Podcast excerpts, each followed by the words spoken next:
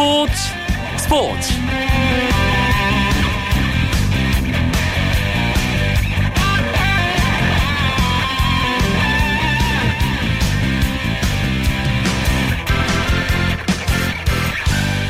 안녕하십니까. 화요일 밤 스포츠 스포츠. 아나운서 이광용입니다.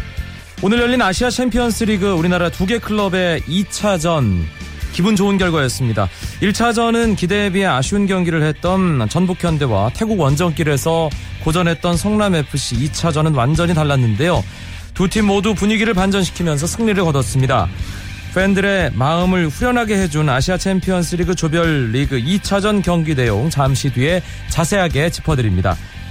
매주 화요일 화요초대석 시간 준비하고 있죠. 쇼트트랙에서 스피드 스케이팅으로 전향한 이후 동계 체전 첫 금메달을 목에 건 박승희 선수와의 만남 준비되어 있습니다. 기대 많이 해주시고요. 먼저 오늘 들어온 주요 스포츠 소식 정리하면서 화요일 밤 스포츠 스포츠 힘차게 출발합니다.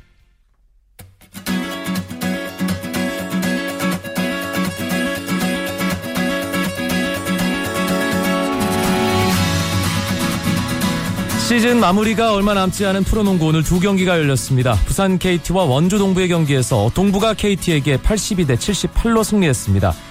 동부는 2쿼터 초반 득점을 몰아넣으면서 KT에게 역전한 뒤 경기 내내 10점 차 리드를 뺏기지 않으면서 승리로 마무리 지었습니다. 오늘 승리를 거둔 동부는 2위 자리를 지켰고 남은 서울 삼성과의 경기에서 이긴다면 SK의 경기 결과와 상관없이 자력으로 정규리그 2위를 차지하면서 4강 플레이오프에 직행하게 됩니다. 서울 SK와 전주 KCC의 경기에서는 SK가 올 시즌 마지막 홈 경기에서 89대 75로 승리했습니다. 최근 3연승을 달리며 분위기를 반전시킨 SK는 이번 주 목요일 정규리그 마지막 오리온스와의 경기에서 4강 직행 여부가 결정됩니다. 반면 KCC는 원정 5연패에 빠졌습니다. 프로배구도 오늘 두 경기가 있었습니다. 삼성화재와 대한항공의 남자부 경기. 삼성화재가 레오의 43득점 원맨쇼를 앞세워 세트스코어 3대 0으로 승리했습니다. 오늘 승리한 삼성화재는 정규리그 4연패 위협을 달성했습니다. 박철우 선수가 군입대로 빠지고 이선규 선수가 예상치 못한 논란으로 징계를 받는 등 위기의 순간도 있었고요. OK저축은행에게 일격을 당하기도 했지만 역시 삼성화재의 배구는 강했습니다. 신채용 감독은 우리 팀은 늘 위기였다. 그 위기를 극복하기 위해 노력해왔다며 겸손한 소감을 남겼습니다. 한편 오늘 4위 대한항공이 패하면서 남자부 3, 4위 간 준 플레이오프는 무산됐습니다. 3위 한국전력과 4위 대한항공의 승점 차가 12점까지 벌어지면서 무산됐는데요. 삼성화재 챔피언 결정전 상대는 OK저축은행과 한국전력의 플레이오프에서 결정됩니다. 한편 여자부 경기에서는 흥국생명이 KGC 인삼공사에게 세트스코어 3대 1로 이겼습니다. 이미 봄 배구 플레이오프 진출은 무산된 두 팀이었지만 마지막까지 승리를 향해 멋진 경기를 보여줬습니다. 오늘 승리한 흥국생명은 4위 자리를 유지했고 KGC 인삼공사는 리그 최하위에 머물렀습니다. 2002 한일 월드컵 4강 주역 설기현 선수가 전격 현역 은퇴를 선언했습니다. 2000년 벨기에 주필러 리그 로열 안트워프에서 프로 생활을 시작한 설기현은 벨기에 리그에서 72경기 18골을 터뜨리는 활약을 펼쳤고 2002 한일 월드컵에서 히딩크호의 공격수로 활약하며 이탈리아와의 16강전에서 후반 막판 인상적인 동점골을 넣기도 했습니다. 이후 잉글랜드 프리미어리그 레딩에서 활약하기도 했던 설기현 선수는 2010년 K리그 포항 스틸러스로 돌아와 울산 현대를 거쳐 2012년부터 인천 유나이티드의 공격수로 뛰어왔습니다. 하지만 고질적인 허리 부상으로 고생을 해온 설기현 선수 은퇴를 고민해왔고 성균관대학교 축구팀 감독 제의가 오면서 전격적으로 수락하며 은퇴를 결정한 것으로 알려졌습니다. 인천 유나이티드는 설기현 선수의 은퇴 행사를 이번 주 토요일 홈 개막전에서 마련하기로 했습니다.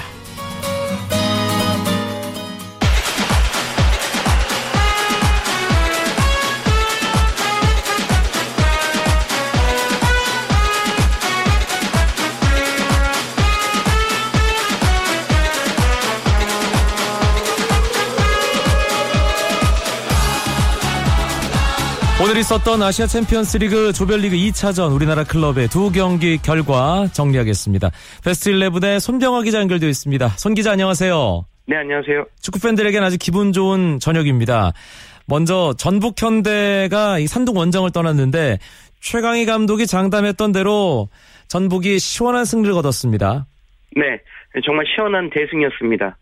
전북 우리 시간으로 오늘 오후 4시 30분 중국 지난 올림픽 스포츠센터에서 열린 아시아 축구연맹 챔피언스 리그 32강 조별 라운드 2조 2차전에서 슈퍼리그에 속한 산둥 루능을 4대 1로 완파했습니다. 전북 20, 전반 21분 터진 에두 선수의 선제골을 시작으로 후반에만 3골을 더 추가하면서 한 골을 만회하는데 그친 산둥을 4대 1로 격파했습니다. 이 최강희 감독 이 경기가 원정 경기였음에도 불구하고 뭐 꼭 이길 수 있다 이렇게 호언했는데요. 최 감독의 장담이 실제 대승으로 이어졌습니다. 일단 전반전 에두가 가장 앞에서 뛰는 스트라이커로 활약을 했는데 뭐 골도 넣고 특히 첫 골 그림 같았죠. 네 맞습니다. 에두 선수 오늘 경기에서 이 최전방 원톱으로 출전해 풀타임을 소화했습니다. 경기 내내 안정적인 볼키핑과 상대 수비진을 괴롭히는 몸싸움으로 팀에 크게 기여했는데요. 이 0대 0이던 전반 21분엔 정말 그림 같은 칩샷으로 선제골을 성공시켰습니다. 이 에두 선수는 삼중 루낭 진영에서 드리블을 하다가 상대 골키퍼가 조금 나와 있는 것을 보고 바로 칩샷을 때렸는데 이 볼의 밑부분을 툭 하고 찍어차면서 골키퍼 키를 넘기는 절묘한 골로 감탄을 자아냈습니다. 후반전 산둥에게 1대1 동점을 허용하기도 했지만 이후에 전북이 또 특유의 닭공을 원정 경기에서 유감없이 보여줬습니다. 네. 이 산둥루능은 0대1로 뒤지던 후반 16분 동점골을 넣으면서 잠깐 기세를 올렸는데요. 그런데 그 이후에 정북 특유의 닭공이 정말 크게 폭발했습니다.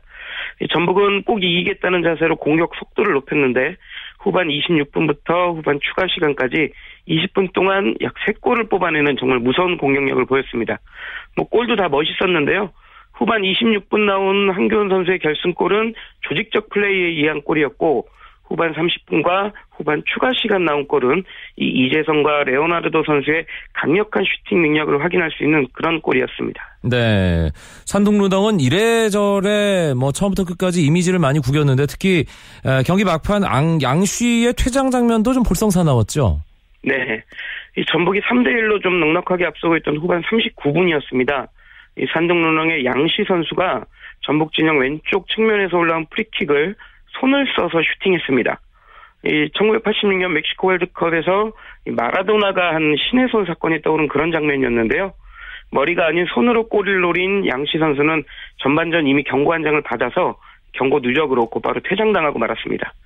이 두 골을 뒤지고 있었던 데다 선수까지 한 명 부족하게 되면서 산둥 누낭은 추격 의지를 완전히 상실하고 말았습니다. 그런데 사실 원정팀을 배려하는 게 어떤 축구의 스포츠의 예의인데 이 산둥 루넝은 전북에게 제공한 잔디도 그렇고 여러 가지로 뭔가 씁쓸한 뒷맛을 남겼습니다. 네, 맞습니다. 이 전북 어제 이 산둥 루넝에서 제공한 훈련장에서 한 차례 공식 훈련을 할 예정이었는데요. 훈련장 잔디 상태가 정말 엉망이었습니다. 축구장이라고는 할 수 없고 뭐말 그대로 논두렁이라고 표현해도 무방한 그런 곳을 훈련장으로 지정해줘서 전북은 아예 훈련을 포기했습니다. 네. 뭐 이것 오늘 경기 열린 지난 올림픽 스포츠센터도 마찬가지였는데요.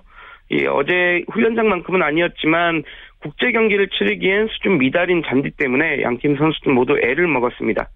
이 말씀하신 대로 AFC 챔피언스 리그가 점점 아시아 최고의 축구 축제가 되어가고 있는데 그런 위상과 수준에 맞는 경기장 시설을 빨리 좀 갖춰야 될 것 같습니다. 전북이 홈에서 열린 이번 시즌 뭐 통틀어서 첫 번째 경기죠 조별리그 1차전 아쉽게 무승부하면서 조금 에, 출발이 좋지는 않았는데 일단 원정 경기 대승으로 첫 고비를 잘 넘기는 분위기입니다.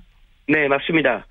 전북 오늘 이기면서 이 올 시즌 첫 경기였던 조별라운드 1차전 무승부를 완전히 떨쳐버렸고요.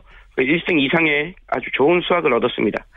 먼저 오늘 경기에서 그 이적 시장에 참여한 새로운 선수들의 능력이 잘 발휘됐다는 점을 먼저 꼽을 수 있겠습니다. 네. 이 선제골 넣은 에두 선수를 비롯해서 중앙 미드필더 2호, 그다음 중앙 수비수 김영일 선수까지 다 제목을 하면서 최강희, 최강희 감독을 흡족하게 만들었습니다. 그리고 앞서 말씀하신 대로 올 시즌 첫 경기에서 무득점에 그치며 닭공에 대한 우려를 좀 샀었는데 오늘 경기가 원정에서 열렸음에도 불구하고 4골이나 뽑아내면서 이번 주 토요일 개막하는 K리그 클래식에서도 좋은 흐름 이어갈 수 있을 것으로 보입니다. 성남FC 간바오사카와 탄천종합운동장에서 홈 경기 가졌습니다. 1차전 1패를 하면서 조금은 안 좋은 분위기에서 만난 두 팀이었는데 성남이 아주 멋진 경기를 했습니다. 네. 오늘 저녁 7시 30분 탄천 종합운동장에서 열린 성남과 간바오사카의 F조 두 번째 경기는 첫 경기에서 두 팀 모두 패한 만큼 반드시 이겨야 했습니다. 성남은 태국 원정에서 부리람 유나이티드 1대1로 패했고요. 간바 오사카도 홈에서 열린 1차전에서 광저우 부리에 0대2로 패하면서 좀 위기에 빠졌었습니다. 그래서 이 경기에서 지는 팀은 16강 진출이 좀 어려워질 수도 있어서 꼭 이겨야 했는데요. 예, 그런 중요한 경기에서 이긴 팀은 1골 1도움을 기록한 황희조 선수가 활약한 성남의 2대0 승리였습니다. 네. 황희조 선수가 일단 페널티킥도 얻어냈고 또 이 간바오사카의 역습이 또 이 동점골을 향한 어떤 기세가 높았던 후반에 정말 정말 그림 같은 결정적인 추가골을 넣으면서 뭐 황희조 선수가 MVP가 아닌가 싶은데요. 네, 실제로 황희조 선수 오늘 경기 후 MVP에 선정이 됐습니다. 네. 에, 황희조 선수 전반 8분에 이카르도 선수의 페널티킥곡을 이끌어내는 그런 파울을 유도해냈고요. 1대 0으로 불안한 리드가 이어지던 후반 23분에는 정말 환상적인 볼키핑과 드리블에 이은 오른발 슈팅으로 승리의 세기를 박는 골을 뽑았습니다. 황희주 선수 그간 좋은 기량을 갖고 있는 유망주였는데 그동안 기량이 제대로 좀 폭발하지 못했거든요. 오늘 경기를 계기로 좀 더 좋은 선수로 성장할 수 있을 것 같습니다. 네, 성남FC가 뭐 시민 구단 최초로 아시아 챔피언스리그 승리를 거두는 또 하나의 역사를 만들었는데 아 이제 2차전 승리 기세를 몰아서 3차전에서도 좋은 승부했으면 좋겠습니다. 아 3차전 일정은 어떻게 되나요? 네, 이 난적 간바오사카를 꺾으며 분위기 전환에 성공한 성남은 오늘 3월 17일입니다. 이 중국 원정길에 올라 3차전을 치릅니다. 3차전 상대는 우리 박종우와 장현수 선수가 뛰고 있는 중국 슈퍼리그 광저우불인데요. 네.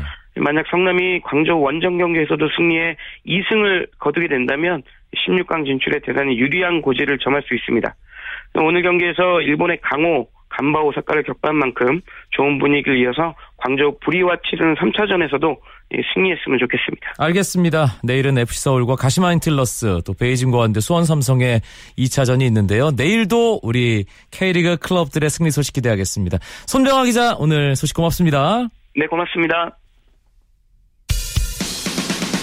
쳤다 하면 홈런이고 슛 뿌리고 각본 없는 한편의 드라마 그것이 바로 그것이 바로. 손에 잡힌 우승 트로피 목에 걸린 그 배달. 너와 내가 하나 되는 그것이 바로 그것이 바로 그것이 바로. 꿈꾸던 스포츠. KBS 1라디오 이광용의 스포츠 스포츠. 지난해 소치 동계올림픽에서 우리에게 금메달을 안겨주고 나서 어마어마한 이슈를 예, 팬들에게 선사한 선수가 있습니다. 쇼트트랙을 떠나 스피드스케이팅으로 전향한 박승희 선수인데요. 그런데 이 선수가 스피드스케이팅 시작한 지 얼마 안 된 선수가 맞나 싶을 정도로 출전하는 대회마다 아주 주목을 받고 있습니다. 지난 동계체육대회에서는 금메달도 목에 걸었습니다. 박승희 선수 초대했습니다. 안녕하세요. 안녕하세요. 예. 동계체전 끝나고 좀 쉬었나요? 네, 지금 근데 아직 시합이 좀 남아서 아하. 네, 계속 훈련하고 있어요. 어때요? 스피드 스케이팅은 네. 할만한가요? 아니요. 그 쇼트트랙보다 더 힘들더라고요. 어떤 면에서 그런가요? 어, 일단 훈련하는 것부터 쇼트트랙보다 훨씬 힘들어요. 아, 좀, 그, 훈련의 방법이 좀 차이가 있나 보죠? 잘 모르는 팬들을 위해서 아. 간단하게 박승희 선수가 설명을 좀 해주세요. 어, 일단은 쇼트 트랙보다는 어, 제가 스피드를 전향을 하면서 단거리 쪽을 지금 계속 타고 있어서 500하고 1000을 주종목으로 지금 삼고 있잖아요. 네. 예. 좀 스프린터적인 파워가 좀 많이 필요한 종목들이에요. 네, 그래서 좀 이제 체력이나 힘 키우는 것부터 쇼트트랙보다 훨씬 힘든 것 같아요. 아, 이번 동계체전을 좀 돌아보면 500m는 의위였어요. 네. 예, 뭐 레이스 만족스러웠습니까? 어, 일단 이번 동계체전은 사실은 어, 뭐 기록보다는 조금 이제 기본적인 자세들을 좀 생각하면서 타려고 했어서 네. 어, 이제 결과적으로는 제가 좀 기대를 안 했었어요. 음. 그런데 이제 뭐 생각보다 이제 기록은 잘 안 나왔지만 근데 생각보다 제가 좀 어, 하고자 하는 것들이 잘 돼서 네, 나름대로 만족하는 경기였던 것 같아요. 1000m 경기 또 이어서 네. 탔는데 네. 그 1000m는 금메달 땄습니다. 이 네. 스피드스케이팅 선수가 된 후에 처음으로 목에 거는 금메달 아니었나요? 네, 아무래도 제가 좀 일찍 국가대표가 좀 선발이 돼서 네. 어, 국제대회를 좀 많이 타다 보니까 되게 세계적인 선수들이랑 많이 타서 뭐 메달을 이제 아, 딸 수가 없는 상황이 있었어요. 그래서 어, 이번 이제 공개체전에서 금메달을 처음으로 따서 어, 아무래도 이제 전향을 하고 처음 땄던 거라 제일 음, 기분이 좋았던 것 같아요. 네. 500m와 1000m를 뭐 함께 어, 지금 어, 훈련도 하고 실전도 치르지만 두 종목 중에서 조금 더 그래도 아 이건 내가 더 해볼 만 하겠다 좀 더 편하다 싶은 어, 종목은 뭘까요? 어, 아무래도 지금까지 결과가 좀 더 나았던 1000m가 좀 더 나을 것 같은데 500m는 아직 어, 조금 더 1000m보다는 좀 더 세심한 종목인 것 같아서 제가 좀 더 훈련을 많이 해야지 좋아질 것 같아요. 음, 소치 동계올림픽 직후로 한번 돌아가 보겠습니다.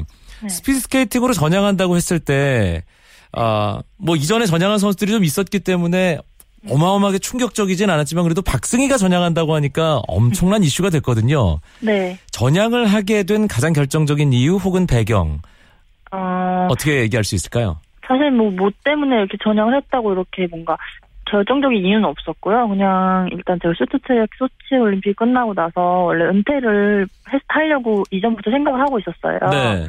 그래서 이제 거의 이제 이제 나는 스케이트는 끝났다고 생각하고 거의 세 달 정도 계속 쉬고 있었는데 어 그러다 문득 그냥 예전부터 좀 장난삼아 말했던 그냥 스피드 스케이팅 한번 해보, 해보고 싶다고 말을 했었거든요. 그래서 그냥 진짜 막연하게 스케이트 신고 스피드를 탔는데 생각보다 좀 결과들이나 아니면 좀 많은 것들이 좀 되게 잘 돼서 네 그래서 지금까지 오게 된 것 같아요. 아, 뭐 얼- 얼마나 재능이 있으면 장난삼아 말해서 바로 타서 국가대표가 되고, 예. 네, 너무 좋게 봐주셔서 많은 분들이 네. 어, 박승희 선수가 이 빙상 가족이잖아요. 네. 예, 박승주 선수 또 동생 박세영 선수 다 이제 네. 함께 에, 운동을 하는데 그 가족들은 뭐라고 했나요? 그 스피드 스케이팅 한다고 어. 했을 때. 근데 가족들도 이전에 제가 그런 생각을 했던 거를 계속 알고 있었어서 음. 네, 이제 저희 부모님도 좀 제가 좋아하는 걸 하는 걸 많이 바, 바라셔서 네가 하고 싶으면 해라라고 그냥 아무렇지도 않게 그냥 다들 받아들이셨던 것 같아요. 아, 그렇군요. 그리고 뭐 스피드 스케이팅 500m와 1000m 뭐 우리나라를 대표해서 이끌어가고 있는 선수 이상화 선수가 있잖아요. 네, 아, 뭐 소속사도 갖고 또 국가대표팀에서 함께 호흡 맞추면서 운동도 많이 하니까 실제로 네. 도움이 많이 되겠어요. 그쵸. 아무래도 제가 이제 그런 이제 선배님이 없는 것보다는 그래도 가르쳐 주시는 선배님이랑 같이 있는 게 훨씬 좋으니까 네. 도움도 많이 됐고 그리고 워낙 언니가 저한테 잘해 주셔서 아하. 네, 막 여러 가지 도움이 많이 됐던 것 같아요. 그냥 뭐 잘해주는 뭐 그 정도로 어, 끝나는 게 아니라 이상화 선수가 세계 최고 선수잖아요. 그쵸. 그렇기 때문에 보면서 느끼는 것, 배우는 것들이 특별히 있을 텐데요. 어, 그냥 일단 제가 언니 뒤에서 많이 타려고 이제 훈련할 때 많이 타려고 했어요. 네. 그냥 뒤에서 정말 따라가기만 해도 저랑 많이 다른 게 보이더라고요. 그래서 아하. 그거를 따라 하려고 하다 보니까 네, 좋아지는 것도 많았고 그랬 던 것 같아요. 박승희 선수가 이상화 선수 그냥 뒤에 바짝 따라가기만 하면은 그 세계 선수권 대회 메달도 그냥 자연스럽게 목에 거는 건데 말이죠. 근데 못 따라가서. 예. 알겠습니다. 네. 아, 이승훈 선수의 사례도 있고 사실 쇼트트랙 에, 했던 선수가 스피드 스케이팅으로 전향해서 좋은 결과를 거두는 경우가 점점 많이 생기고 있어요. 네. 박승희 선수도 아, 뭔가 새로운 도전, 분명히 꿈이 있을 것이고 가능성도 확인했을 텐데 네. 아, 조금 섣부른 질문입니다만 어느 정도나 기대를 하고 있는지 궁금한데요. 어, 사실 처음에 전향했을 때는 그런 기, 이제 뭐라 그래야 되지? 목표 같은 게 별로 없었거든요. 네. 왜냐하면 제가 이제 너무 이제 정말 막연하게 전향을 한 거기 때문에 뭐 얼마나 가능성 이 있을지도 모르겠고 그랬었는데 요즘에 이제 좀 제가 하나씩 배워가면서 느끼다 보니까 어, 그래도 열심히 하면 어느 정도 이제 많은 분들도 그렇게 말씀을 해주시고, 가능성이 좀 있다고 말씀을 해주셔서, 어, 지금 보- 평창은 생각하고 있는데, 네. 어, 그냥 그때까지 제가 열심히 해야 될 것 같아요. 아, 평창까지 지금 마, 만으로 한 3년 가까이 남은 셈인데 네. 이번 체전에서 박승희 선수가 기본적인 것에 집중하면서 이 얼음을 탔다고 했잖아요. 네. 그러면 그 어떤 부분인지 좀 구체적으로 얘기해 줄 수 있을까요? 어, 일단은 쇼트트랙이랑 조금 많이 다른 게 일단 기본적인 자세부터 많이 다르고 네. 쓰는 근육도 완전히 다르더라고. 근데 제가 아무래도 쇼트트랙 선수였다 보니까 쇼트트랙을 타기에 적합한 근육들이 많아서 그거를 좀 아예 다른 근육으로 바꿔야 되는 아. 과정이 있어요. 운동 운동을 아시는 분들은 그게 얼마나 힘든 건지 아실 텐데 말이죠. 예. 그래, 그런데 이제 작년엔 제가 좀 너무 갑자기 전향을 했고 갑자기 국가대표 선발전에 뽑히게 돼서 사실 정신없게 되게 보냈어서 네. 기본적인 것들 못한 게 되게 많거든요. 그래서 이번 시즌에는 그런 것들을 좀 집중해서 하려고 하고 있어요. 음, 그럼 2014, 2015 시즌 끝나고 나면 또 뭔가 차근차근 만들어 나가야 되는 부분이 있겠네요. 근데 그쵸 아무래도 작 작년 보- 시즌보다는 훨씬 어 좀 체계적으로 해야 될 것 같아서 아, 네. 알겠습니다. 스피드스케이팅 전향하고 이렇게까지 주목받고 또 뭐 결과적으로도 어, 얼마 전에 대한체육상 대상도 수상을 하면서 기분 좋은 일이 계속 박승희 선수에게 생기고 있는데 네. 어, 제가 한번 이렇게 한번 보여드리겠습니다 라고 박승희 선수를 좋아하고 응원하는 팬들에게 아, 각오 네. 한마디 남겨달라고 하면 어떻게 얘기를 할지 궁금합니다. 어, 어, 사실 쇼트트랙 거의 지금 계신 팬분들이 제가 쇼트트랙 탈 때부터 계셨던 팬분들이 많으세요. 네. 전향을 한다고 했을 때 되게 많이 놀라셨다고 말씀들을 많이 해주시는데, 뭐, 이제, 쇼, 쇼트트랙을 하던 스피드 스케이팅을 하던, 음, 다 응원을 해주신다고 하시거든요. 네.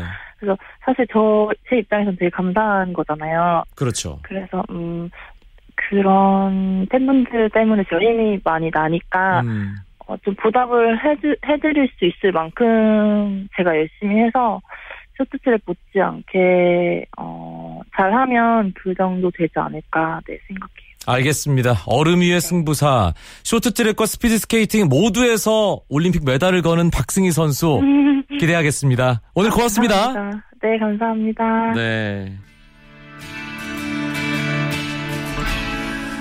오늘은 여기서 인사드리겠습니다. 내일도 9시 35분 재미있는 스포츠 이야기로 찾아뵙죠. 아나운서 이광용이었습니다.